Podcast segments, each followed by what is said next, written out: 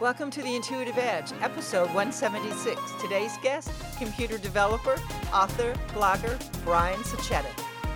So much of our communication is nonverbal, or at the very least, uh, it is it is not the words themselves, right? And so it's like a lot like the intuition plays into that stuff, right? I have to say, I, I think I'm feeling this right now, and I'm gonna ask like a, an exploratory question based on you know what my gut is telling me.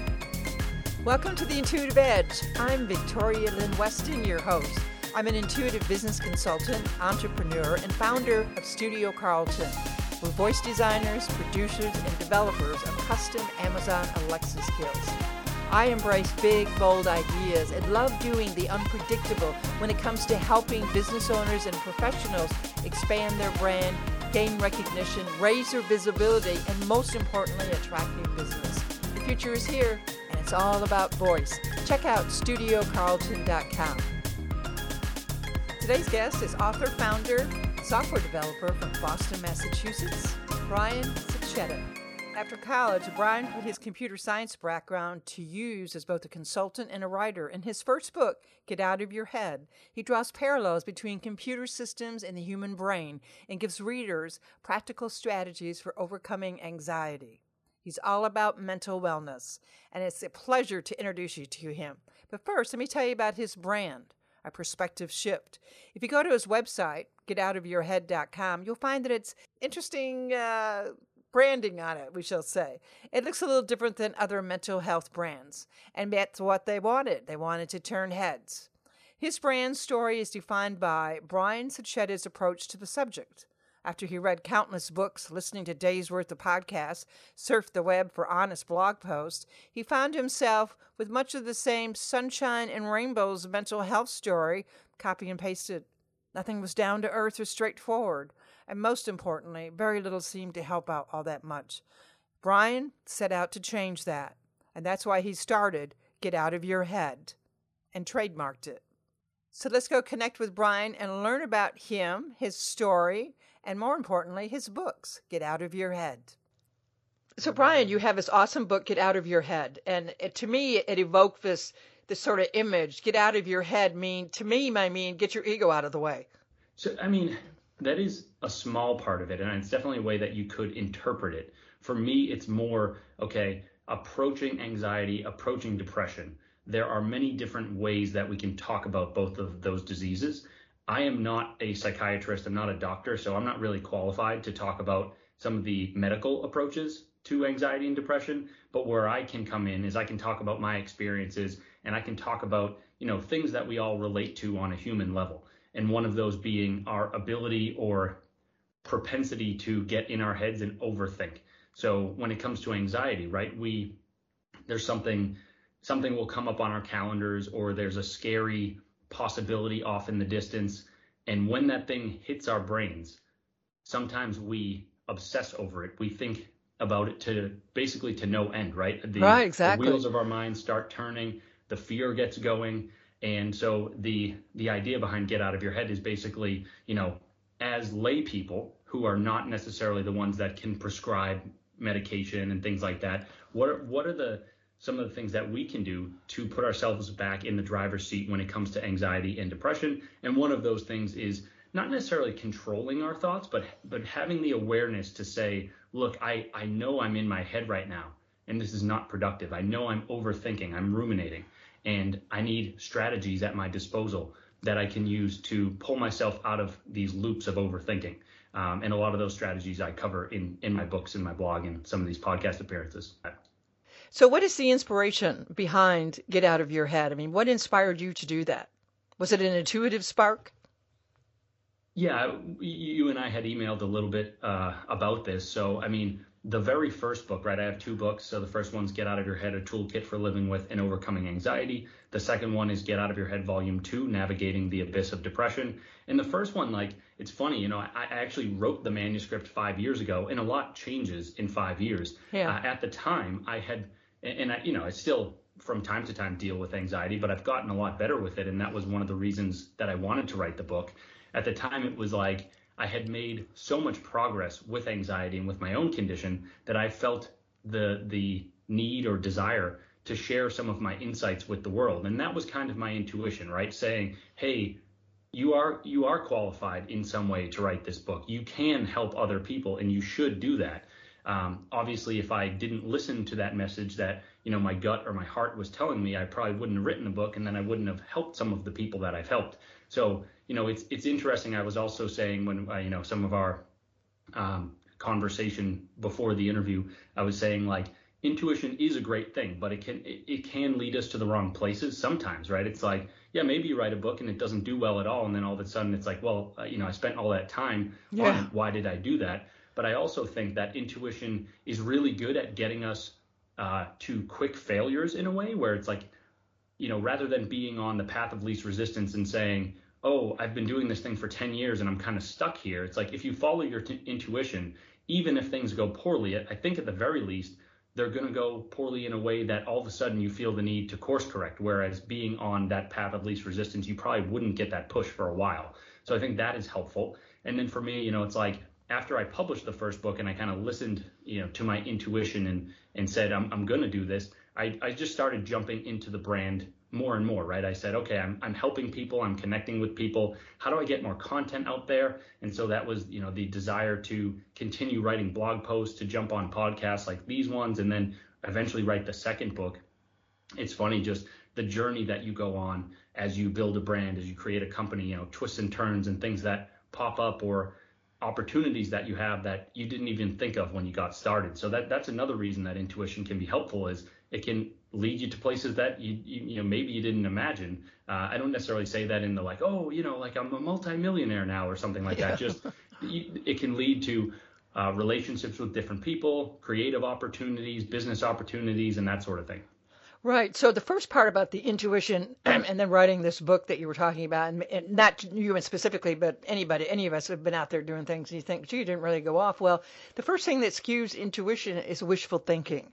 And and that's why people don't, you know, try to use intuition to play the lottery and that and that's the first thing out of the way with that. So because you, you, you can't you can't win the lottery because you're always wishing that you're going to wish and the intuition isn't going to be as as spot on. In your case, however, you probably had this spark as as you alluded to a little bit that you had to do it was part of your journey part of your destiny but most importantly it was part of your passion and that's what led to not just the first book but also the, the second book and what you're doing and then of course you do the consulting and, and imagine a good deal of um, uh, speaking. For me, and what I see in you, it's all about the passion. Life is about going for the passion. You found your passion writing this and helping people because you knew you had the key to be able to do that. So, how many people have you, has this book helped? Have you talked to anybody and said, "Oh my God, this book really helped me out a lot"?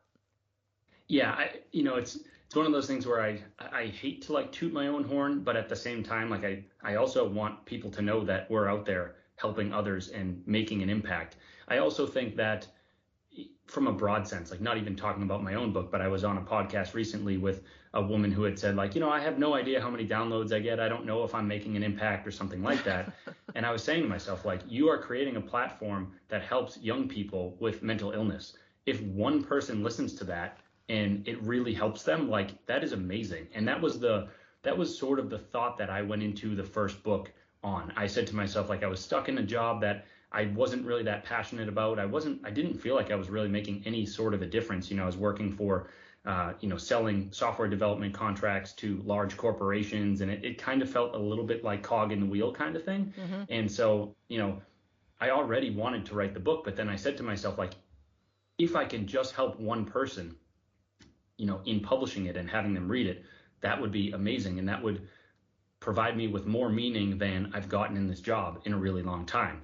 Uh, you know, to speak to the numbers themselves, uh, the book has sold decently well. I think it sold about 25,000 copies. I've gotten a lot of nice messages from you know people on Instagram and Facebook Messenger, uh, some emails as well. People just saying like, hey, you know, this has really helped me. Thank you for X, Y, Z. And it's it's not, it's really not like again. I hate tooting my own horn. I, I hate feeling like I'm doing that. It's more just like really moving to see like the fact that I have been through some of these situations, I've been through some of the despair, and I have been able to use that uh, in a positive way to help other people, right? I think you see in our country these days, there's so much division, there's so much hate, um, and it's like people can use the bad things that happen in their lives to tear other people down. And that's really sad, you know. Um, obviously, we need a lot more coming together and getting those messages online from readers and listeners. It's like, it definitely warms my heart, right? It's like it makes me feel like I'm making a little bit of a difference. It makes me feel like I'm helping people come together, help them see the light, and I'm using some of my challenging experiences in a positive way. Uh, I will say I had a reader who unexpectedly sent me an email and actually got a tattoo of the snake brain logo that I have, and that was that's really cool. Okay.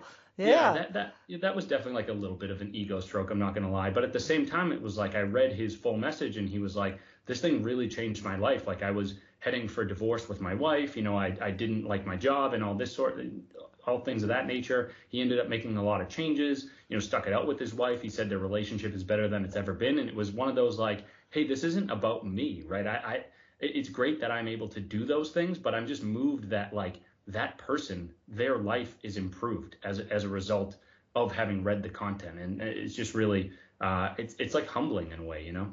So you did book number one, and it's done very well. Twenty five thousand copies is pretty extraordinary. And book number two is all about navigating the abyss of depression. And tell me how how do you define depression and how does get out of your head the abyss of depression help someone yeah so i would say i define depression I, I, try to define everything in the books like a little bit more simply right i think when we get lost in the minutia of like oh you know you have to exhibit this symptom for this long or or something like that i think we're sometimes doing people a disservice right if somebody is feeling really lousy for a a significant amount of time then it's in their best interest to you know speak to somebody to get help.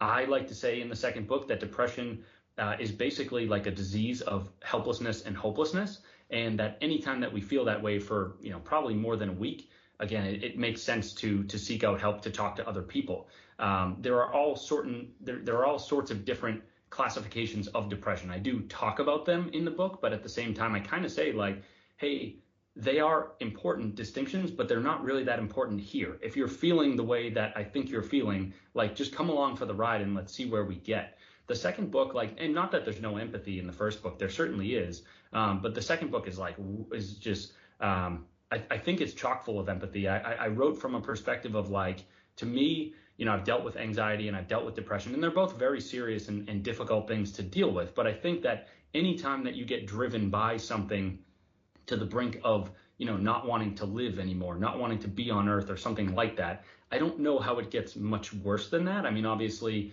there are like situations in which you know people lose loved ones uh, you know suffer all sorts of tragedies and things like that. But i think those situations also bring us to that feeling of hey maybe i don't want to be here anymore. Um, and it's like from from a psychological perspective i don't know how it gets much worse than that. Maybe from a physical or uh, you know just uh, like circumstantial standpoint uh, may, maybe things are worse than that. But uh, for me, just knowing that, right, saying, listening to to uh, you know, interviewed a lot of folks going into the book and and hearing those stories and just like really feeling like wow like that that's obviously one of the worst feelings that we can possibly experience. And i've been there before as well and just know how difficult it is to get through. So the second book is more of this sort of like hey take my hand we're going on this difficult arduous journey. Um, but i'm going to throw a lot of different ideas at you and sort of present um, you know, a different life philosophy to you around, uh, you know, not just how we look at depression, but how we look at the world, and then uh, present also a lot of different healing modalities in, in hopes of, um, you know, getting uh, the reader, the listener through uh, that quote unquote abyss. Tell me a tip, like in the book, that's step number one. What does one do to sort of snap out of a depressed mood? Yeah, and I think so.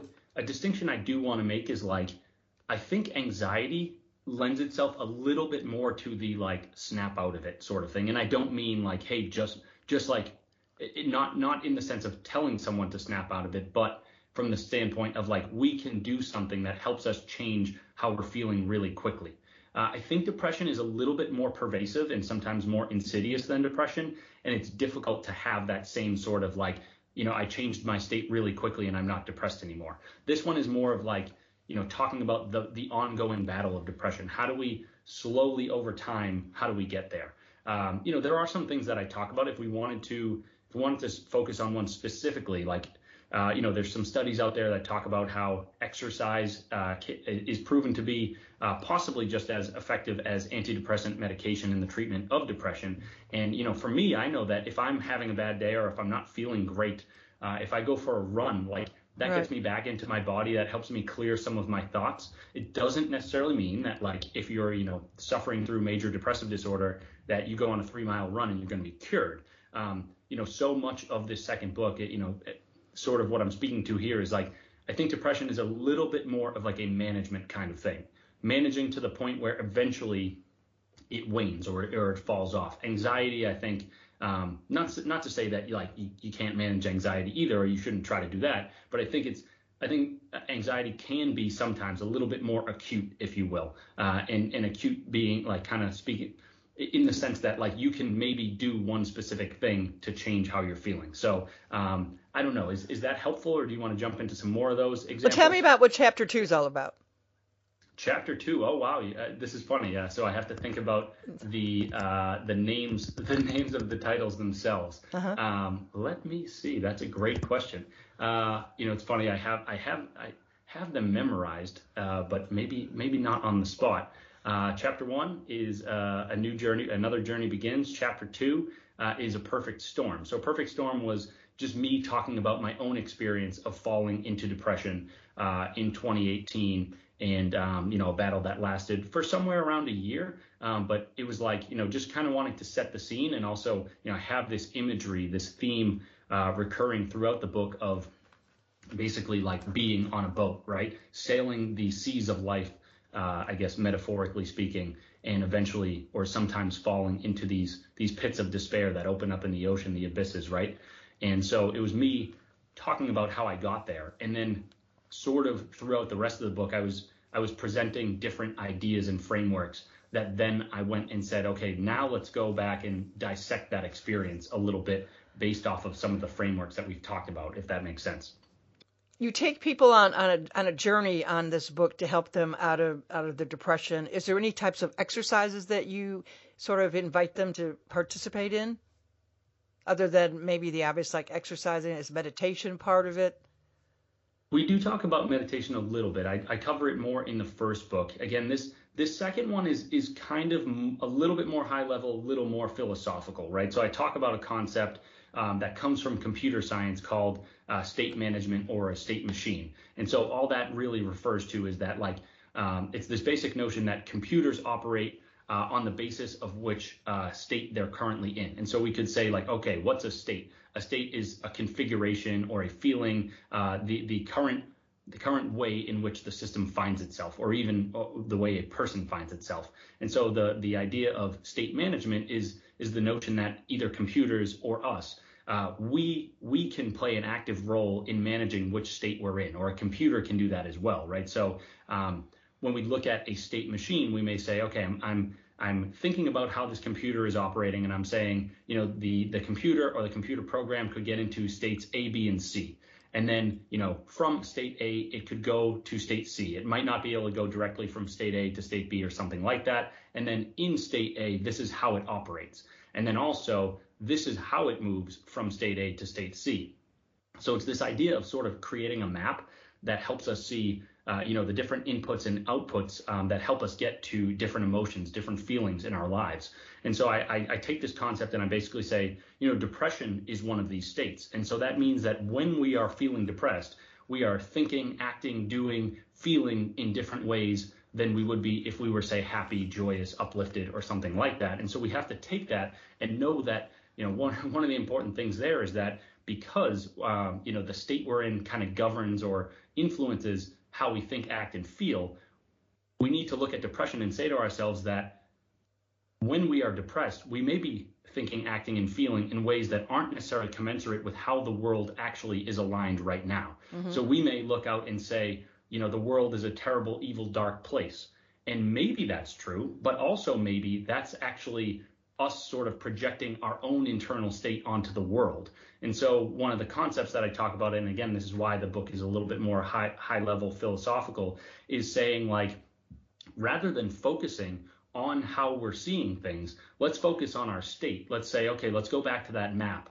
and say we've done the the difficult plotting of saying when I'm depressed, this is what I need to do to get to a different state, and then figure out how like well I guess we've already figured out how to get there, but focus on that that state change rather than focusing on you know the the dark way in which we see the world right now because uh, I think one of the things with mental illness in general is we get we get attached to, obsessed with, uh, caught on you know emotions, right? We we we spin over them, and then so instead of saying like, okay, I need to focus on feeling better, we focus on how dark the world is, how bad our you know our current situation is, uh, that sort of thing. Now, in addition to being this amazing author and writer of these two books, Get Out of Your Head, you also do coaching. And you do coaching to help people about you know mental health and obviously focusing on wellness and that. When did you start that? Yeah that was a couple years ago. Um, you know kind of just when i went from basically book one into uh, understanding that this was you know a full brand and something that i uh, you know wanted to help folks with in any way that i could rather than just saying like hey every few years i drop a book right it's it's this I, I was talking about this on a previous podcast or a recent one where i said like it's it's awesome to be an author, but at the end of the day, you know, an author is really just somebody who provides content to people that um, they think is important, right? Or they think uh, could be fun or entertaining or something like that. And so, as an author in the mental health space, I provide content that I think could help people. And if I only have the ability to help people once every three years with a book, or you know, obviously uh, a book could be older and somebody could still find it today and read it and get help from it. Um, but I, you know, there's this I definitely want to continue to put out new information, new content. So it's like thinking about the different mediums, right? It's like, okay, a book is a little bit more high level. I can't necessarily write a book, a book for for Victoria, right? It's it's going to be uh, a little bit more mass market kind of thing. Uh, same thing with a blog post, right? It, right. It, it could be a specific, a really specific concept, but I'm not going to be able to say, here's how that concept applies to you. Uh, the same thing with a podcast. Uh, and then if we look at the coaching, that's where we could then integrate some of those higher level ideas into somebody's specific situation. So it was, you know, sort of just looking at, you know, I guess my entire, I would call it like a product suite or product offering, right? And understanding that there's some sort of hole there in saying that like people still need help of taking the information and applying it to their own lives. Uh, I like the, I like the notion or the the idea that like everybody needs a coach because uh, you know, we can't always see our own blind spots. You know, even Michael Jordan had a coach. So, and it's not not not to say that. So, what is your ideal client? Is it a man? Is it somebody in their 30s? Is he an executive or is it a female? So, who's who's your ideal client that you'd like to uh, coach?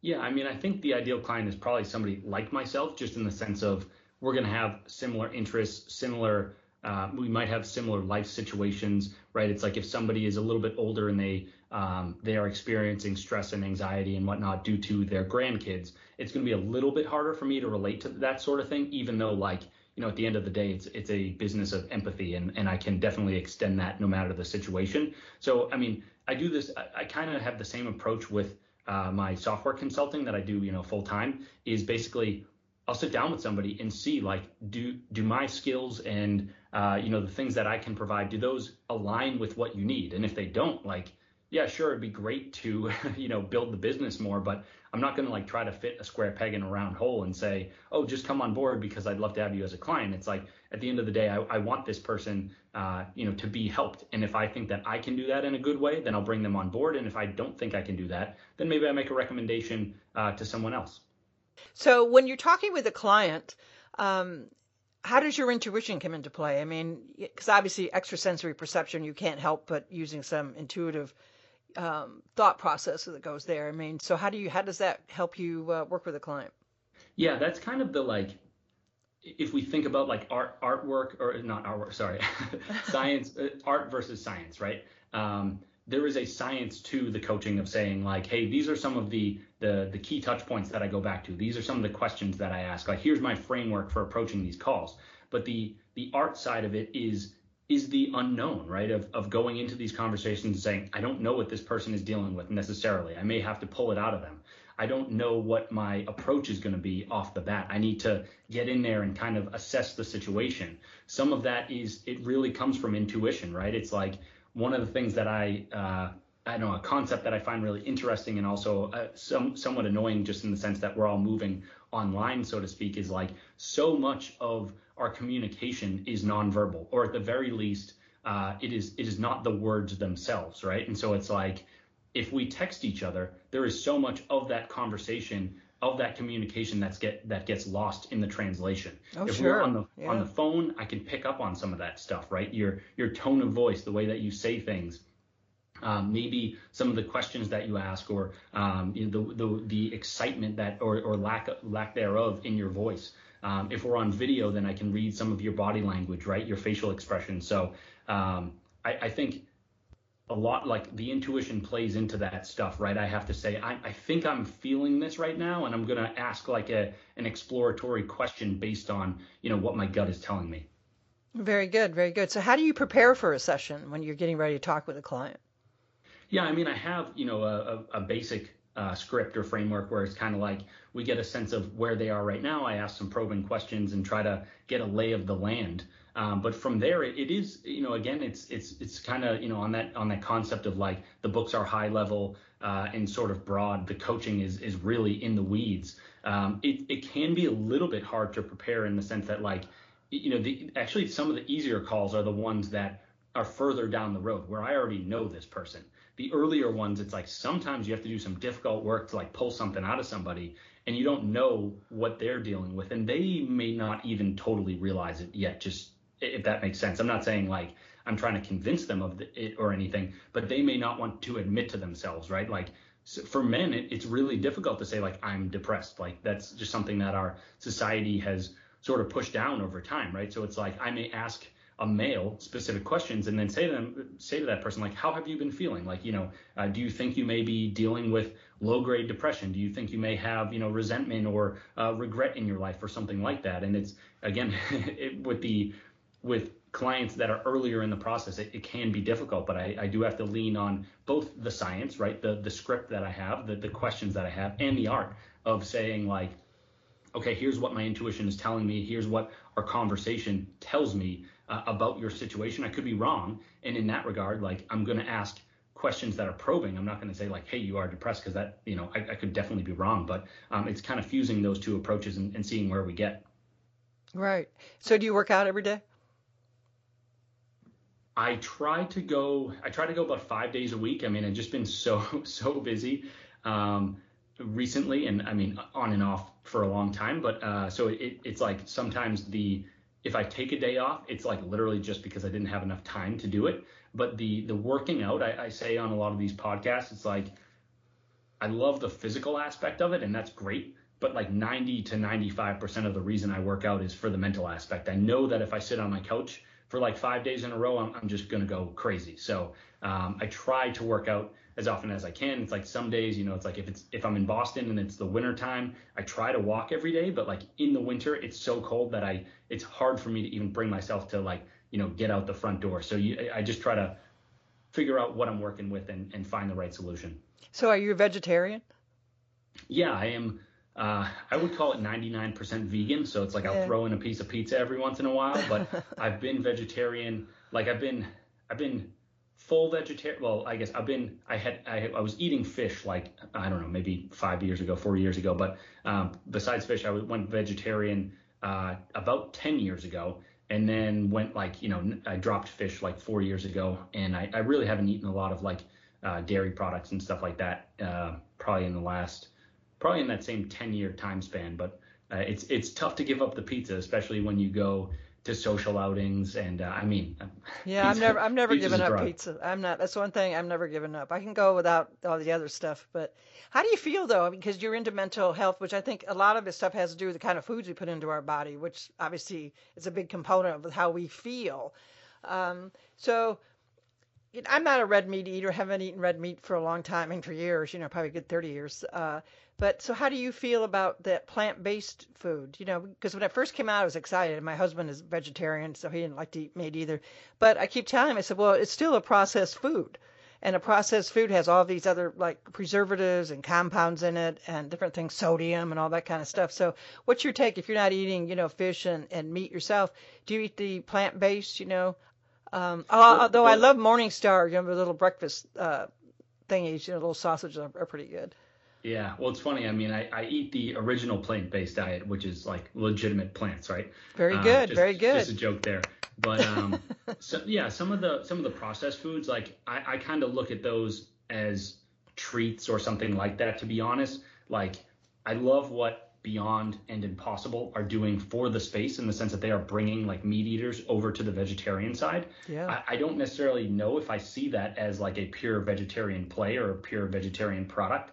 I think that like for me, I don't I never liked the taste of beef. I basically I my family pretty much never ate red meat. I actually had uh, a stint in the hospital when I was in college where I tried, you know, I, ha- I had tried to eat red meat and I actually got colitis because of it because my my body didn't know how to process it. I hadn't eaten it like basically my entire life. Yeah. Um, and I ne- I never liked that flavor. So like for me, Beyond and Impossible, like again, love what they're doing. It's amazing for the planet and the animals, uh, the environment. But at the same time, like I I just I will only eat that stuff if I go to a restaurant and that's the only veggie option. Um, eat like you know eat a lot of hummus, a lot of beans, a lot of salads. I do definitely eat some processed foods. Like I love some of the snack bars that you'll buy at Whole Foods or something like that. But I do try to keep it relatively healthy. You know, like the original uh, whole food plant-based diet, just things that you would get at the store. Um, and you know, the philosophy for me there is like on the back of a story like that quick one that I just mentioned, where I you know went to the hospital in college. It's like my philosophy is I want to eat in a way that makes me feel good or at the very least minimizes the amount of pain I experience. Uh, I feel as though I have like a relatively sensitive stomach. And so if I have a stomach ache, like I am a very unhappy person. And so I try to eat in a way that aligns with that. Like I, I, remember this one day, I think I was in college. I went to a graduation party and then a few friends and I, um, we went, you know, out drinking afterwards.